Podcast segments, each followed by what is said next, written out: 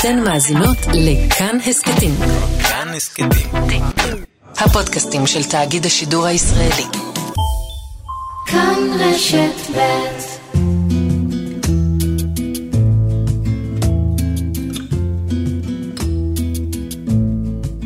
יש לי אמונות ולא. אני למדתי במשך הקריירה שלי, שאם את נורא רוצה לשחק משהו, זה מתפספס. מהרצון הזה לעשות את זה טוב, מהרצון הזה שאתה בטוח שאתה מתאים לזה, וזה מתאים לך. כיוון שכל השנים הייתי די מפונקת בעניין הזה, שבוי שבוי.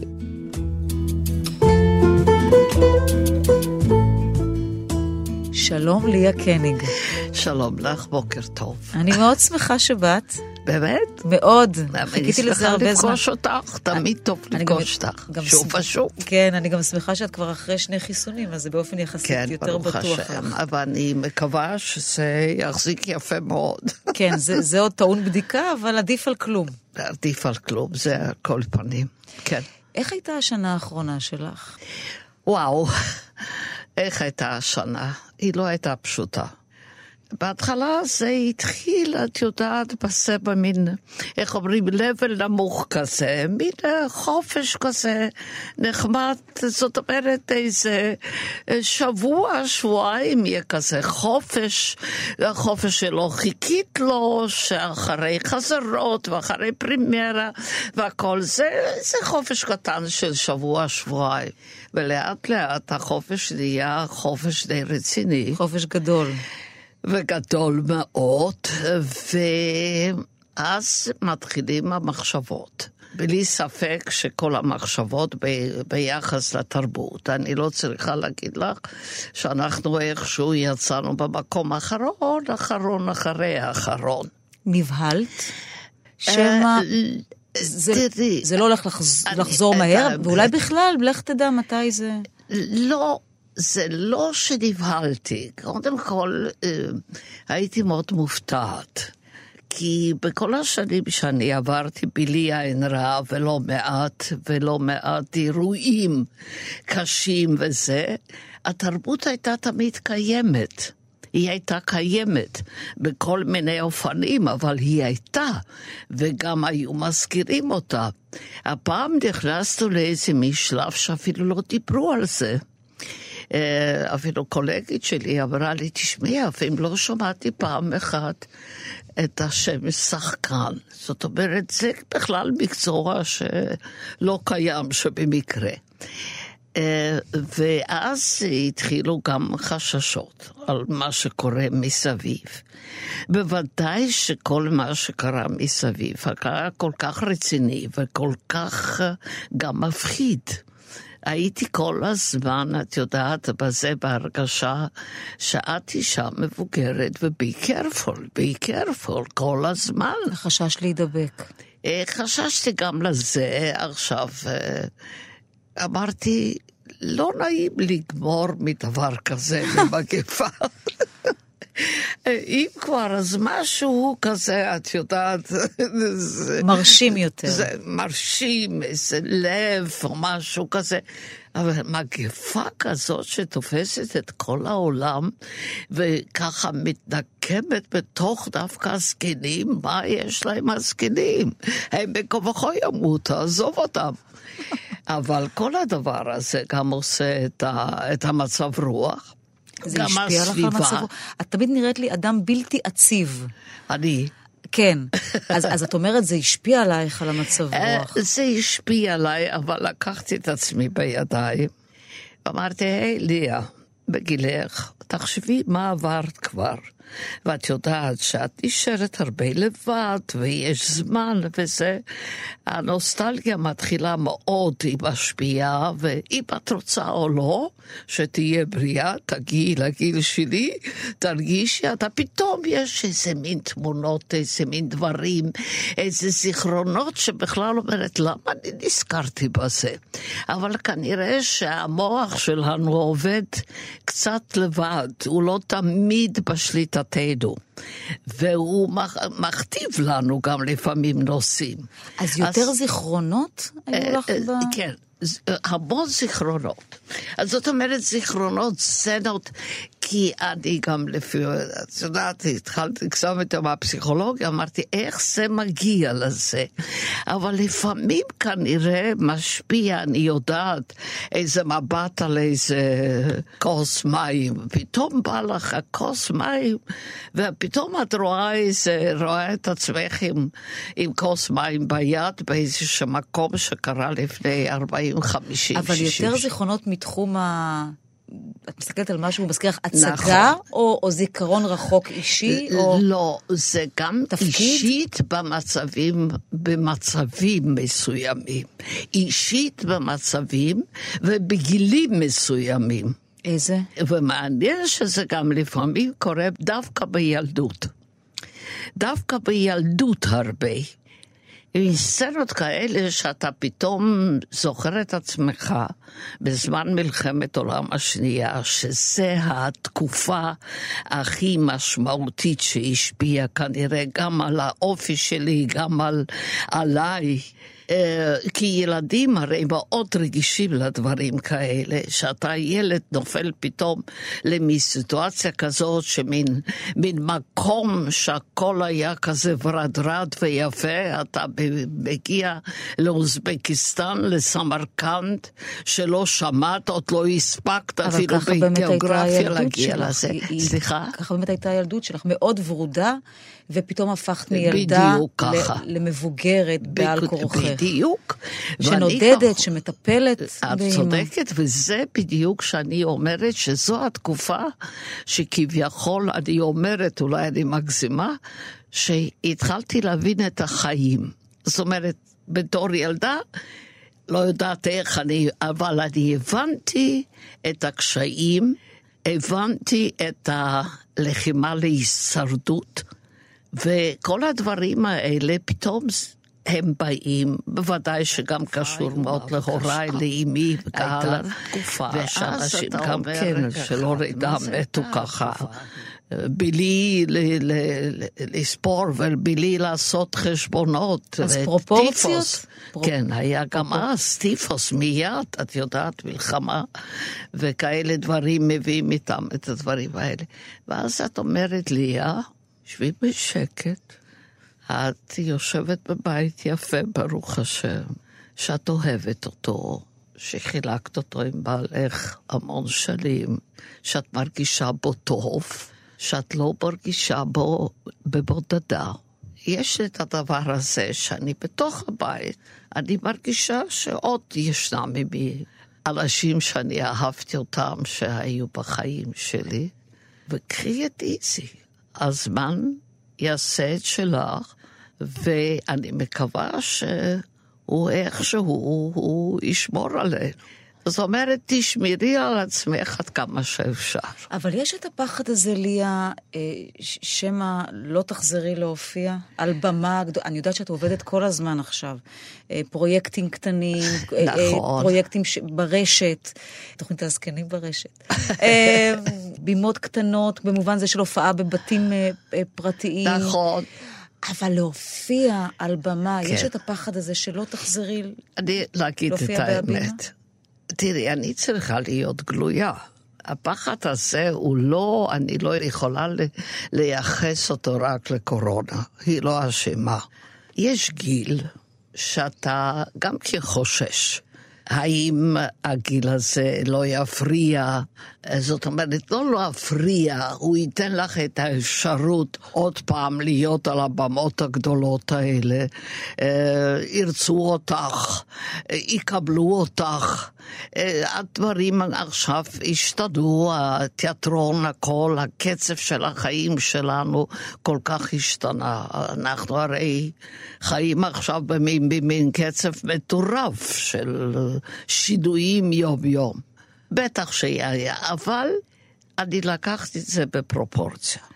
אמרתי, אם אני בגילי גמרתי את המומנטום הזה לפני הקורונה בתפקיד ראשי, בהצגה מכובדת עם פרטנרים, פרטנריות מאוד מצליחות. אז אני מקווה שזה עוד יקרה. ואם זה לא יקרה, אולי זה יקרה בקטן יותר, לא כמו שאת מתארת, את יודעת את השלושת אלפים איש בעולם, שזה יפה, אבל אפשר גם להסתפק בפחות. בגלל זה הפחד להופיע בגלל, בפני עשרים אנשים, עשה לי מאוד טוב בנשמה. לא הרגשת פחיתות? לא, להפך. קודם כל, בוא נהיה דוגמים, מי שהזמין אותנו זה אנשים שאוהבים תיאטרון. זה לא אנשים שפתאום אתה מביא להם סתם, אתה יודע, אתם חייבים לראות אותה. הם רצו אותנו. הם רצו אותנו, וקבלות הפנים תמיד היו כל כך חמות וכל כך יפה, וכשאמרתי, וואו, כיף שבאתי, כיף שבאתי, כיף שהכרתי את האנשים האלה, וגם היחס למה שסיפרנו ומה שעשינו היה מכל הלב. להפך, תראי, בסופו של דבר, מי עשה אותי? למה מכירים אותי? זה רק בזכות הקהל. רק בזכות הקהל. הבוקר אני רוצה לספר לך גם כן, ישראל, שהוא מלווה אותי, עוזר לי, פתאום מביא לי מתנה. מתנה, אמרתי, מביאה מתנה. אומר, מאיזה גברת שהיא השכנה שלי, היא גם, גם כן מבקשת ממני שאני אעזור לה. אמרתי, מתנה יפה, את יודעת, סעיף כזה מאוד נחמד, בטעם טוב. אמרתי, מה פתאום? הוא אומר, מה? כן, תני לה צלצול. אני נותנת לה צלצול. מה אני אגיד לה? ההתרגשות הזו של האישה הזאת, זה עשה לי, זה נתן לי כל כך הרבה חום. וגם אה, האופטימיות. ליה, את מתקשרת אליי, למה? את ליה, לא כן, יודעת, אליה, כן. את לא יודעת מה את עשית לנו, וכמה שאנחנו אוהבים אותך, וכמה שאנחנו מחכים שתחזרי. הדברים האלה במקצוע שלנו מחממים כל כך, שאתה אומר, כיף. אז לא אלף איש, אבל אישה אחת שנותנת לך בבוקר, ואני אומרת, אני גם הולכת להתראיין. איזה יופי, מתי אנחנו נשמע. בגלל זה שאלתי גם מתי אנחנו, כדי להגיד לה. את מדברת עכשיו, אין לך את העניין הזה של אני ליה קניג, עשיתי כמה תפקידים בחיים. לא. האישה הזו הייתה בשוק שאת חוזרת אליה. כן, היא הייתה בשוק. אבל לך אין את זה. זה, זה ודבר, אני זוכרת שזה גם דבר שאני תוהה, היו לך פעם מרפקים להתקדם בתיאטרון, או שהכל... אה, להגיד את האמת, אני חושבת שהיה לי מזל, טוי טוי. Uh, המקצוע הזה, לא יודעת, המקצוע הזה קיבל אותי יפה. בוודאי שהיו בדרך כל מיני מישורים וזה, אבל זה היה הכל מינימלי, כמעט ולא. האמת היא שהלך לי טוב במחזה, במקצוע הזה. למה הלך לך טוב? מה צריך לה, שיהיה בשביל להפוך לך. לשחקנית שחקנית טובה? אני אגיד לך למה זה הלך לי טוב. קודם כל, אני חושבת שדבר כזה שאני נולדתי במשפחה של שחקנים, הרי הוריי היו שחקנים. אבל מה, הם היו גם שחקנים מעולים, אבל היו גם בנץ' אנשים. והדבר הראשון שאני לקחתי, זאת אומרת, בלי מודעות, זה העניין הזה שאמרת לי קודם, את לא מרגישה שאת ליה קני? אני מרגישה שאני ליה, אני מרגישה שאני בן אדם שצריך גם להתחשב בבן אדם אחר, לא רק בי. אני אולי כישרונית, אבל יש כישרונים כמוני. יש גם כישרונים יותר, ומה שמפחיד אותי ומה שתמיד גם מצחיק אותי, הדבר הזה, בגלל זה אומרים מישהו מצליח קצת, אז אומרים לו, זה ביטוי קצת גס, עולה לה השתן לראש. ואתה מרגיש את זה, ואני, כשאני רואה את זה אצל שחקן צעיר, אמרתי, בובלה, תחכה. אל תהיה כל כך בטוח, זה ביום אחד יכול להשתנות. זה אחד הדברים שאני למדתי מההתחלה, שעשיתי הצד, הכי צד לתוך המקצוע. המחשבה שבכל רגע זה יכול להשתנות. זה לא הייתה מחשבה שלי, שאימא שלי אמרה לי, תשמעי יקירתי, זה מקצוע קשה, לפעמים אכזרי. אני לא צריכה להגיד לך אנשים שלפעמים לא מצליחים, הסבל הזה, יכולים שלפ את הסבל הזה כל החיים, מכניסים אותו גם לחיים האישיים, עם הבעל, עם הפרטנרים, עם הילדים וכהלאה. התסביכים האלה. שאתה לא הצלחת, שאתה חושב שאתה ואחרים לא חושבים. את, מזה ניצלתי. אני רוצה לצטט דברים שאמר עלייך אה, שלוימלה בר שביט. בר שביט, כן, זיכרונו לברכה. הוא הוא אמר- חסר לנו עכשיו. מאוד. הוא אמר שני דברים. התיאטרון, את אמרת, הוא אמר שאת אמרת. התיאטרון, אמרת, ש- תסלחי לי על הביטוי השתנה על הראש, תכף אני מביאה את זה בביטוי יותר קשה. התיאטרון הוא כמו תחת גדול, שמסתובב כל הזמן. נכון. היום אתה מנשק, מחר מנשקים לך, כל אחד בתורו. כל אחד נופל, כל אחד מגיע למטה, ואם יש מזל, עולה בחזרה למעלה. אם אתה הרבה שנים בתחתית, תבחר מקצוע אחר. אז זה מזל בשביל לעלות למעלה? זה מזל, או כישרון והתמדה וחריצות ותשוקה? בשביל להיות למעלה במקצוע שלך, זה מזל? זה גם מזל. בוא נהיה דוגלים, בכל דבר צריך מזל. אני לא אומרת שרק בתיאטרון, בכל מקצוע צריך מזל. לאן אתה נופל, עם מי אתה מתחיל, מי משפיע עליך, מי לימד אותך, את מי אתה פוגש בדרך שלך. זה מאוד, זה תמיד מזל. אתה לא תמיד יודע לבחור את המקום הנכון, את הבן אדם הנכון. זה גם מזל. זה מזל, ובוודאי שהכישרון הוא מאוד, יש לו פה תפקיד, כמו שאומרים, מאוד משמעותי. אבל גם המזל שיריחו את הכישרון הזה, שידעו איך להוביל אותי הלאה. את יודעת שיש הרבה שחקנים צעירים, מאוד כישרונים, שלא מגלים מיד את הכישרון הזה, והם לא נופלים לידיים שיש להם סבלנות, למישהו שיש להם סבלנות לחכות או לתת להם את הזמן הזה, אז, אה, אז אין להם מזל. אבל את גם אמרת, לפי הציטוט שלו, של בר שביט, את אמרת, אם אתה הרבה שנים בתחתית, תבחר מקצוע אחר. מתי היית למטה במקצוע בתחתית? אני, לא... אני באופן אישי? לא, לא קרה. תראי, קרה, הייתה לנו תקופה מאוד קשה. מתי? את יודעת שאני באתי מרומניה. נכון. עכשיו, אני באתי מרומניה ועל זה אמרו עלייך בסוכנות כשעלית, עוד לא ראינו שחקן או שחקנית מרומניה שהוא הצליח בישראל זה אמרו. לי בסוכנות, זה הייתה קבלת, זה כבר התכונות שלנו ככה. שנה באקסטזה, אז אנחנו גם אומרים שטויות. העניין הוא שהייתי, זאת אומרת, הייתי לא בתחתית עם המקצוע, אבל עם המצב. כמו שאת שאלת אותי איך עברת את הקורונה, וזה גם כן היה ממצב, לא היה המגפה הזאת איומה, אבל הסיטואציה מסביב, עכשיו אנחנו יכולים אפילו להגיד את הקורונה, תקופת קורונה. תקופת התחתית. בדיוק. העניין הוא קרה אה, שאנחנו נרשמנו, בעלי, זיכרונו לברכה, ואני, אה, לעלות ארצה. וזה היה בשנות החמישים, חמישים ושבע. עכשיו, גם אני, גם צבי, אנחנו היינו, כמו שאומרים, הצעירים המאוד מוצלחים בתיאטרון שלנו. ואני אז uh, זכיתי בפרס ראשון על תפקיד שלי באנה פרנק, ו- וזו הייתה הצלחת ענקית, ופתאום אני הולכת ואני נרשמת לנסוע לארץ ישראל.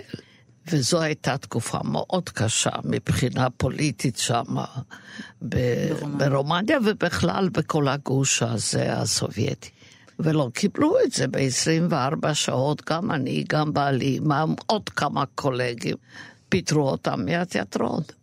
עכשיו, הפיטורים שם, זה, זה גם, כמו שאומרים, זה חותמת. אתה מפוטר מעבודה, למה? זאת אומרת, כל אחד, למה? אה, את נרשמת לנסוע, אז את לא יכולה גם פה לקבל. את כבר לא יכולה לקבל מקום עבודה בשום מקום. אפילו לא בתיאטרון. אפילו לא בתיאטרון. מוקצה. ואז כעבור זמן מה מתחילים לשאול אותך, גם זה היה, היו תקופות מאוד קשות. אה, שואלים, רגע, אז ממה את חיה? מי עוזר לך? מאיפה הכסף? זו הייתה תקופה מאוד קשה.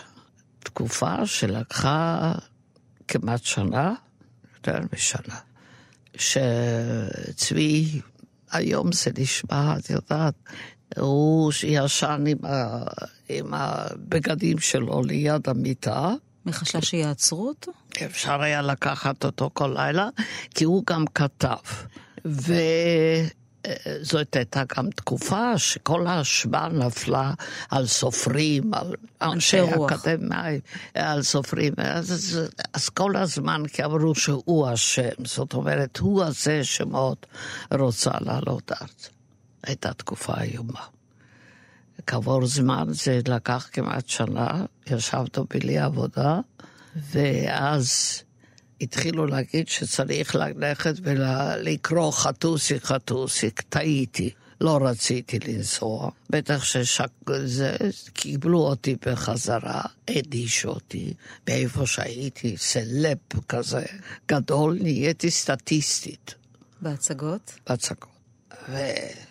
אבל היא החזיקה אותי בתור סטטיסטית לא הרבה זמן, כי בכל זאת, היה בך כישרון. כן, זה לקחו אולי אותי. אפשר לעשות משהו עם הסטטיסטית. ואז, בא- זו הייתה תקופה, את יודעת, של ייאוש כזה, שזו הייתה תקופה שבמשטר הזה, אתה פתאום, אתה לבד, אתה לא בבית סוהר, אבל אתה בעצם בבית סוהר, אתה אסיר. עד כדי חרטה של בשביל מה הייתי צריכה את זה? יכולתי להמשיך פה, איך אמרת, סלב. מה אני צריכה עכשיו את כל הדבר הזה של לעלות אה, למשהו שלא ברור מה מחכה לי שם, בטח לא במקצוע שלי. ובאמת לא, לא ידעתי מה מחכה לי. אבל לא, לא חיכיתי שאני אבוא בסוכנות שתגיד לי הגברת. רומניה עוד לא הייתה לנו על לא, הבמה. לא ראיתי שחקן מרומניה שיצליח פה. היא לא ראתה שחקן מרומניה שיצליח, זו הייתה קבלת פנים מאוד מעודדת. האמת היא שהם אמרו לי, למה את צריכה, למה את צריכה לנסוע? מה רע לך? רצינו בדיוק מה שאנחנו כולנו רוצים, חופש. חופש דיבור, חופש נסיעה, לנסוע, חופש לראות, חופש לקרוא מה שאתה רוצה, שכל הדברים האלה היו סגורים. אנחנו היינו אז צעירים, רצינו לראות את העולם, רצינו לקרוא מה שאנחנו רוצים. למשל, דניס ויליאם, חשמלית ושמעת תשוקה, הביאו לי בסתר שאני אקרא את זה. אבל יכולת לבחור בחופש במקום אחר בעולם. חופש במקום אחר? כן, לקרוא את המחזה בארצות הברית. תראי, חופש פה, אה, הניסיון להתחיל פה לא היה קל. כי באנו למקום שרק פה, הרי לא היה לנו שום ידיעה על המנטליות, על, ה, על הגישה, על כל מיני דברים. לא מוס- היה מושג פשוט. על איך נראה התיאטרון פה היה לכם? בטח. ידעתם. וכשבאתי, קודם כל, תראי, השם של חנה רובינה בסביבה אה, של תיאטרון יהודי שאני הייתי בו, היום זאת אומרת, זה היה שם שכולם ידעו אותו. ואימא שלך גם נתנה לך טיפים איך להתקרב אליה. בדיוק. מה להגיש לה.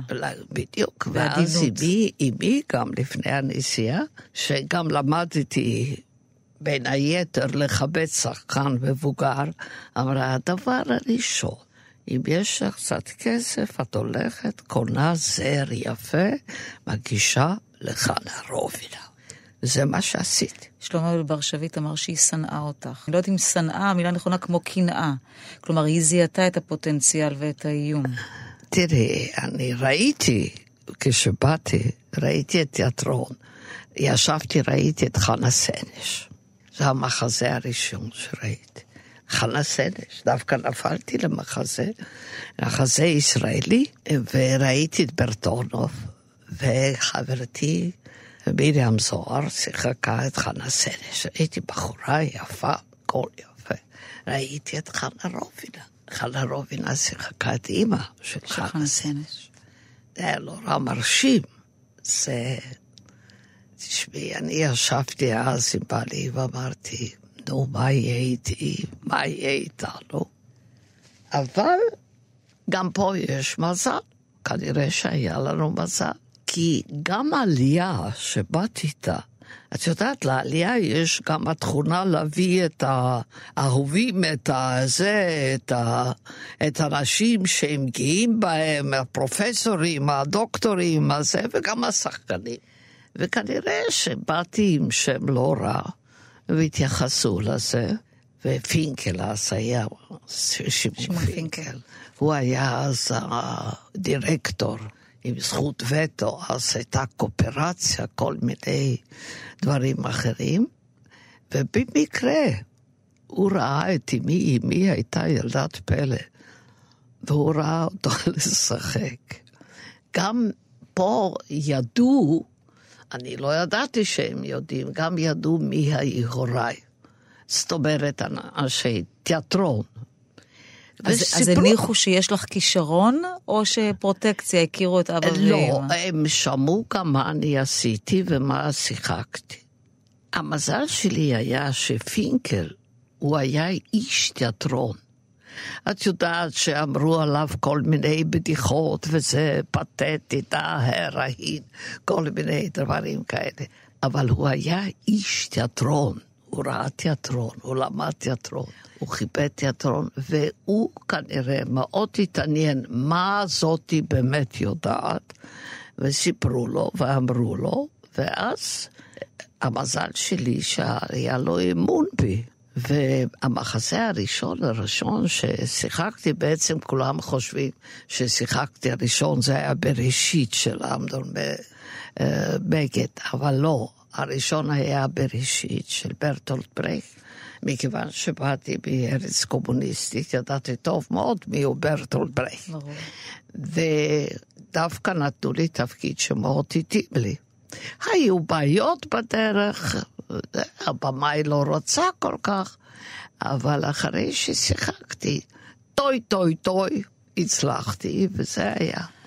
כמה קשה, אם בכלל, היה לצבי עם- עם ההצלחה שלך? הרי שניכם עליתם, שניכם באתם מהתחום. אבל את מהר מאוד קיבלת את הזרקורים, והוא לא. מהבחינה הזו, הוא... היה לו קשה מאוד. אני אגיד לך את האמת. אני חושבת, צבי, אה, הוא היה פייטן, הוא בכלל, הכוח שלו הייתה בפואזיה. והוא היה קצת נאיבי. הוא בא והוא חשב שזה מספיק שהוא יודע לכתוב ושיעריכו את זה עכשיו. הוא כתב טוב מאוד ביידיש, זה היה הכוח שלו. ואז באותה תקופה היידיש פה התקבל מאוד בזלזול ומאוד לא יפה. לקח הרבה שנים עד שהדברים האלה השתנו קצת, אבל הם השתנו והם כבר, איך אומרים, צופים וקוראים. זה השתנה, אבל אין לנו כבר את הקהל שהיה. וזה מאוד פגע בו, זה גם פגע בי נורא, אני קיבלתי שוק ששמעתי על הגישה. כי לא קיבלו את זה רק שלא צריך כדי ללמוד עברית. זה קיבלו את זה כאילו שפה שפשוט גלותי. לעגו בה, השפילו אותה, כל מיני חוכמס כאלה לא רצויות על חשבון הביטוי ביידיש. בשביל להשתלב היית חייב לדבר עברית, וליצור בעברית. אז זהו, אנחנו, בעברית. תראי, מישל הייתה אישה מאוד מאוד מאוד חכמה. היא אמרה, אם אתם נוסעים לארץ, הדבר הראשון ללמוד את השפה, להוכיח שאתם יכולים לעבוד בשפה הזאת של, ה, של המדינה. לא להתחיל ביידיש. אל תתחילו. למרות שאתם הציעו לנו אז, את לא תאמין, בית, זאת אומרת כסף, כל מיני מפיקים. כי את יודעת, העולה החדש, הוא מביא גם הקהל שלו שמכיר אותך ורוצה לראות אותך, ויש כזה, אומרים, אה, שולם עליכם, כן, זה כסף של של, שלום עליכם. ואנחנו עשינו את זה, לא הלכנו ליידיש. סירבתי כל ההזמנות האלה. זאת אומרת, סירבנו והלכנו... סירבתם להופיע ביידיש. כן, בהתחלה. אני עם צבי, אנחנו הופענו ביידיש. אז לך היה יותר קל עם העברית? למה את השתלבת או נקלטת טוב יותר, והוא פחות, והאם זה יצר כעסים אני, זה אצלו? גם פחות יותר, משום שאנחנו מבחינה זו היינו לא... צבי היה נורא מעמיק, למשל, צבי למד עברית כמו שצריך. השורש אצלו היה שורש. הוא ידע גם לכתוב טוב ולקרוא מצוין, מה שאני מוכרחה להודות, ולי בושה שאני לא. אני לא טובה, אבל אני התחלתי לדבר, והוא לא, משום שהאופי שלו לדבר נכון, ואני על הפתה, אני מדברת. זה כנראה גם תכונה של נשים. אני מדברת. אני דיברתי, הוא לא. ואני התחלתי יותר מהר לדבר, וגם הרצון הזה לשחק כמה שאפשר יותר מהר. וגם, תשמעי, זה 60 שנה, הראש היה מוכן לזה, לקלוט. המחשב עבד מצוין. אז אה, זה מה שקרה לי. כשקיבלתי את התפקיד הראשון, בוודאי שהיה מאוד קשה ללמוד אה, את התפקיד, והעיקר לדעת מה, מה אומרים לך. לא רק להגיד נכון, גם להבין. להבין, כן. לא לה, להבין מה אומרים לך, ואם הפרטנר טועה, מה קורה, מה אני עושה? איך אני עונה. הפחד הזה, זה היה דבר איום ונורא. ואז שיחקתי עם זיכרונו לברכה, שחקן נפלא, קלצ'קין, שהייתה לו קצת תכונה. את יודעת, קצת לפספס איזה רפליקה. וכולם ככה אמרו, הוא היה הפרטנר הראשון שלה, שחקן נפלא. אבל כנראה שגם הוא היה כל כך מרוכז לא לתת לעולה החדשה שזה להיכשל, שהוא היה מאוד מרוכז ותמיד נתן לי את הרפליקה הנכונה. איתך הוא לא פספס. אבל זה יצר לי תסכול אצל צבי. חשבתם אולי, אוקיי, אם הוא לא מתערה פה כמוני, אז אולי צריך לחזור, אה, לעשות משהו אחר? על חזרה לא דיברנו, ואז הוא התחיל לכתוב, אחרי שלוש שנים, הוא התחיל לכתוב לי מחזה. כתבנו מחזה לשניים, כתב מחזה, הוא כתב לי כל מיני מונולוגים מאוד יפים, הוא עשה כמה הצגות שהיינו שנינו ביחד, וזה יצא מאוד יפה, וזה מאוד הצליח, והוזמנו הרבה לחו"ל, עשינו את זה, וחוץ מזה לצבי הייתה מטרה, את. אני. וזה גם כן מזל. אני לא צריכה להגיד לך. התמיכה של הבן זוג, של הבת זוג, אני חושבת שזה אחד הדברים הכי משמעותיים בחיים המשותפים. אם אתה הולך על חיים משותפים, אתה צריך לדעת שזה הערכה, התמיכה, הכבוד, הלכבד, להקשיב לרצון שלך, מה אתה רוצה, מה הכי חשוב לך. זה אחד הדברים שבן זוג או בת זוג צריכים לקחת בחשבון. ואם אין את זה, אז יש הפרדות האלה, ולפעמים שואלים למה. למה? כי כנראה שזה לא היה.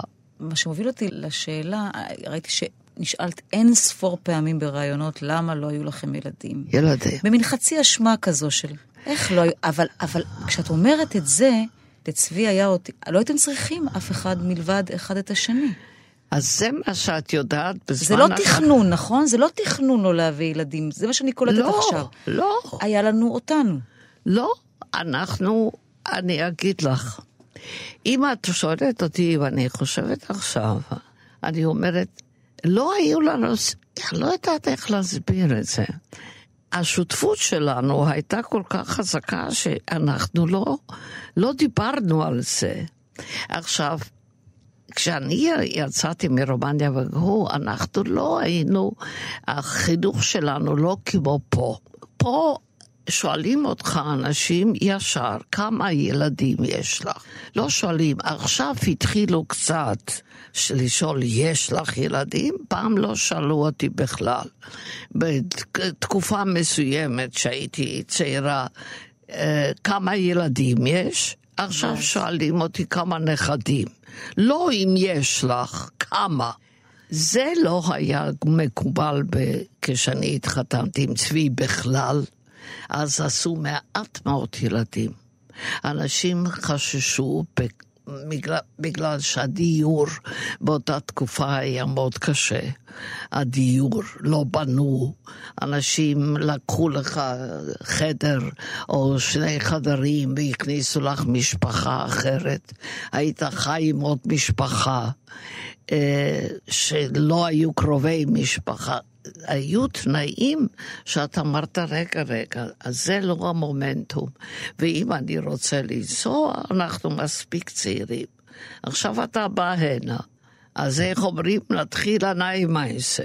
פה צריך שפה, פה צריך דירה, פה צריך זה, פה צריך ממ"ד, מישהי, מה אתה, אתה עוד לא עושה. אחר כך יש גם הסנטימנט, לא הסנטימנטים, התחושות האלה האגאיסטיות. אתה רוצה לראות את העולם. מזמינים אותך לראות את העולם. בגלל זה יצאתי משם, בגלל זה לא רציתי, רציתי להיות בארץ שיש לי חופש תנועה.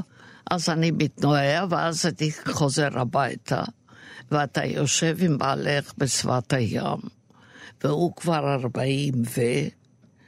וברגע מסוים הוא ככה מסתכל על חבר'ה שרצים אחרי ילדים עם המטקות. אז הוא אומר, את רואה איך הבחור הזה רץ אחרי הילד? אני כבר לא יכול לרוץ ככה. מדי לרוץ. אני כבר לא יכול לרוץ ככה. ואחר כך באה הזקנה, ואתה שואלת, עשיתי טוב, עשיתי רע? להגיד את האמת, לפעמים אני אומרת, חבל. אולי היה יוצא מאיתנו איזה צור. אולי הוא היה. מוכשר באיזה כן. אופן, נחמד נכון. באיזה אופן. אבל לפעמים אתה שומע כאלה מייסס. למשל, אולי זה לא בשביל הרדיו. לא, אבל- זה כן, נשמע לי שכן. שכן. ישראל הוא בן אדם מאוד נחמד. ישראל ועוזר- שמלווה אותך. הוא ועוזר. עכשיו, יש לי קולגית שיש לה ילדים.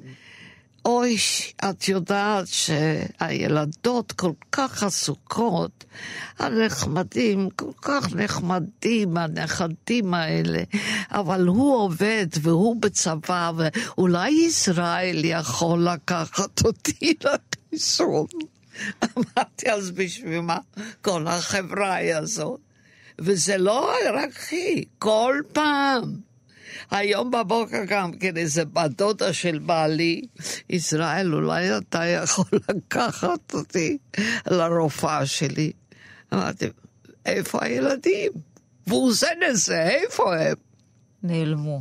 שיהיו בריאים, מקסימים, צריך להביא אותם לעולם, שיהיו מנשן, אבל לפעמים אתה אומר, חבל, לפעמים אתה, אם לא, אז לא. אז בדירה שלך את לבד, אבל את לא בודדה, זה מה שאת אומרת? אני לא בודדה. אני לבד בבית, אבל אני לא בודדה. קודם כל, הוא ואשתו, זאת אומרת, כל המשפחה שלו על ידי ככה כל יום. ויש חברים נהדרים. הטלפון מצלצל בלי סוף, אם אני בסדר, אם אני לא צריכה. עכשיו שהתחילה הקורונה, מיד התחילו, יש לך אוכל, יש לך אוכל. אז בלי עין רע היה לי, תסתכלי עליי, השמנתי. עלי, אני לא רואה. אני לא רואה את זה, אבל את אומרת, "על- עליתי בשנה הזאת? עלית משהו. בשנה הזאת. אני עליתי, אני מתבייש להגיד, אתמול ניסיתי איזה זוג מכנסיים, אמרתי, והזמיר, מה קרה לי? אז עכשיו אומרים לה, אל, אל, את לא צריכה לרזות, זה טוב בפנים, בגיל כזה. זה אומרים, צריך לבחור בגיל כן, מסוים זה טוב. בין איבר לאיבר. ואפילו אתמול איזה חבר אמר לי, את יודעת ששאלו אותי אם עשית ניתוח פנים. אמרתי, דווקא בקורונה? הוא אומר, כן, כי את נראית בטלוויזיה, אין לך קמת. אמרתי, אין לי קמת, כי יש שם שומן. איי, אמ, אמרת קודם שיש את הפחד הזה של... אה, והוא לאו דווקא בהקשר של קורונה, של האם אני אחזור, האם... זה הפחד, אפילו פעולה כמו לזכור טקסטים, שתמיד נראית לי מופלאה, כי כשאין קורונה את לפעמים ממקבלת בחמש הצגות בו זמנית. אוקיי, לא חמש, אבל שתיים. כן. אז יש את הפחד הזה של, אני אמשיך, בכל זאת, טפו טפו טפו חמסה חמסה, בת 21, לא, אבל בת 91 כן. לזכור את הטקסטים, עוד כמה שנים אני אוכל, הזיכרון יעבוד. תשמעי, לי, את יותר חדה ממני בשיחה הזו, אבל יש את הפחד הזה שמא זה. ייעלם. תראי, זה הפחד, זה הפחד של כולנו, של כל הגיל הזה, פחות כמה שנים, יותר כמה שנים. אה, היה לנו במאי שהיה מטרים, זה כמה מטרים פחות או כמה מטרים יותר. אה, יש הפחד. הפחד ישנו, כי שלא נדע, קרו כבר שחקנים שזה קרה להם כבר בסביבות ה-70, שהמוח לא, לא מציית, וקשה להם ללמוד טקסטים. בטח שהפחד הזה כל הזמן קיים. את עובדת על זה? לא. מתרגלת, אני עובדת משננת, על זה, קוראת? זה הדבר היחידי שאני עובדת עליו, וזה אומרים שזה עוזר, שאתה תמיד עסוק ללמוד משהו בעל פה. אומרים שזה עוזר, הלימוד הזה. אז מה למשל את עושה בשביל לתרגל למידה של משהו בעל פה? אני פשוט, אם יש לי, אני צריכה ללמוד בעל פה, אני יושבת ולומדת בעל פה. מה, אבל מחזות או כל דבר? לא תמיד בחזרות. תראי, קודם כל, אם זה בחזרות, אז יש שיטה. קודם כל אנחנו יושבים וקוראים את המחזה, אה, מחליפים דעה על מה, מה המחזה, מה אנחנו רוצים, מה הבמאי רוצה. אה, כל אחד מדבר על התפקיד שלו, מי הוא, מה הוא. אתה מתחיל ללמוד את התפקיד, כמו שאומרים, מאפס. אתה צריך ללמ- ללמוד אותו, את מי אתה הולך לשחק. עכשיו, גם היחס שלך ליתר האנשים שם, בכלל היחס שלך במחזה, לחיים, להכל, הכל זה, את יודעת, זה, הכל מעסיק, מעסיק את, את המוח. עכשיו, על ללמוד את המילים, אז יש שיטה, או שאתה הולך הביתה ואתה קורא את זה עשרים, מאה פעם, או שאתה זוכר לפי המיזנסצנה. למשל, אני יושבת מולך, ואני בזמן שאני, את יודעת, תודה רבה בשביל הקפה, אני צריכה לקום. אז אני יודעת שאני קמה, או שאני יודעת שאני קמה, אני אומרת תודה רבה בשביל הקפה. זאת אומרת, יש שיטה כזאת, יש כל מיני שיטות, וזה מעשי, ובוודאי שאנחנו פוחדים, כולנו. זאת אומרת, לשחקנים יש, שיש פאנצ'רים, פתאום בלק כזה, מה שאנחנו קוראים בלק. זה קורה, בגלל זה יש לך על במה פרטנר שגם צריך לדעת מה את אומרת כדי לעזור לך, להוציא אותך מהדבר הזה. את, תראי, גם במקצוע שלכם בטח יש, אם את יושבת עם הפרטנר שפתאום נתקע לו והוא לא יודע, את מוציאה לו מה, מהדבר הזה. יש כל מיני שיטות, ויש את החשש הזה של זה יכול להיגמר? בלי ספק. את לא יכולה אה, לחיות כל הזמן עם הזה. ש... אבל את חושבת זה, על זה? תראי, זה בינינו. אנחנו, אצלנו, איך אומרים, ההפסקות האלה מתחילות אה, בעיקר אצל נשים. אה, מתחילות כבר ברגע שאת מתחילה לשחק עם האורות סבתות. את יודעת שזה הולך לקראת זה. זה הולך לקראת זה. בעיקר שאצלנו, בתיאטרון, קצת משחקים לפי תעודת זהות, מה שלא מקובל בכל העולם. לא, זאת אומרת, בדרך כלל לא כל שחקנית בת את 50 אותי. לא תשחק ילדה בת 10. לא, לא להגזים, אבל את בת חמישים, וכמו שנשים ראות, נראות היום, היא יכולה לשחק. ותסכימי איתי, אנשים היום בחמישים לפעמים נראים כל כך טוב. ש-30 היא תשחק. בדיוק. בדיוק. אז יש תפקיד שאת אומרת, הייתי רוצה לעשות אותו, כי עוד לא עשיתי אותו, אבל אני חוששת שלא ייתנו לי אותו מטעמי גיל, לא, בטח שזה ישנו. למשל. אני לא יודעת, אני עכשיו כי... אבל יש תפקידים שאני יודעת, אה, למשל עכשיו אני הולכת לשחק משהו, אם זה יצא, אני, את יודעת, אנחנו הרי לא יודעים, שאני אשחק שם אישה הרבה יותר צעירה ממני. כי היא מתאימה לי כטיפוס, היא מתאימה לסוג המשחק שלי. אז, אה, אבל זה גיל שאני יכולה לשחק אותו.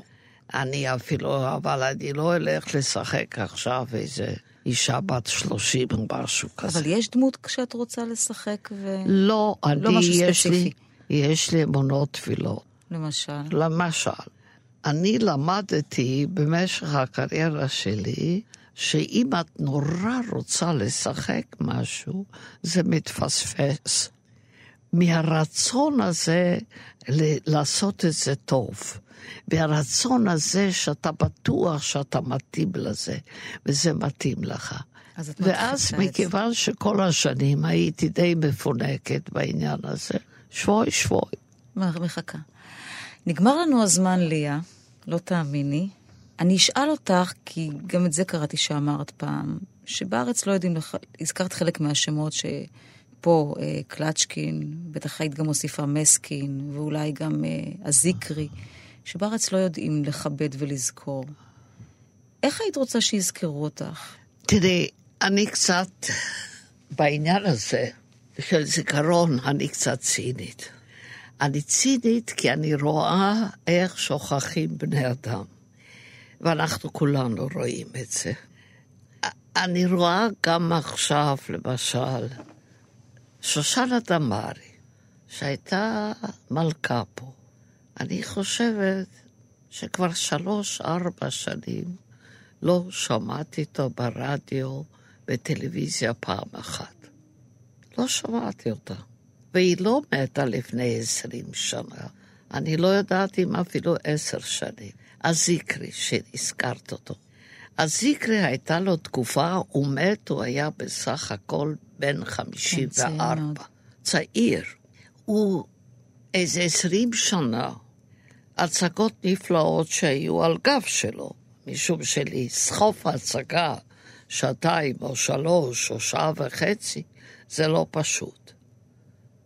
פעם אחת לא שמעתי ברדיו באיפה שיזכירו אותו. אני מאוד צינית לעניין הזה. אז איך יזכירו אותי? אז היה לי מזל בגבעתיים. יש ראש העיר נחמד, איש שמאוד אוהב תרבות, רן קוני. וכנראה שאוהב גם אותי על הבמה. אה, אז הוא החליט שייתן שם לרחוב. עוד בחייך. בחיי. אז אני מאוד שמחתי, והוא באמת איש יקר, ואמרתי, זה, אני קיבלתי הרבה פרסים, באמת פרסים יוצאים מן הכלל. תמיד מאוד שמחתי. פרס זה דבר יפה. זה מומנטום שחשבו עליי כשישבו אנשים ואמרו, ראיתי אותה, מגיע לה, לא מגיע לה, היא עשתה את זה, את זה, את זה, יפה. באמת, פרסים מכובדים, אבל זה שיש שלט כזה, שלט, ואתה עובר, ו... מה זה? זה ליה, איך? קניג, קניג, קניג, מי זאת? הילד שואל את אימא, אז היא אומרת, אה, זאתי. כשהייתי בגילך, אני גדלתי עליה.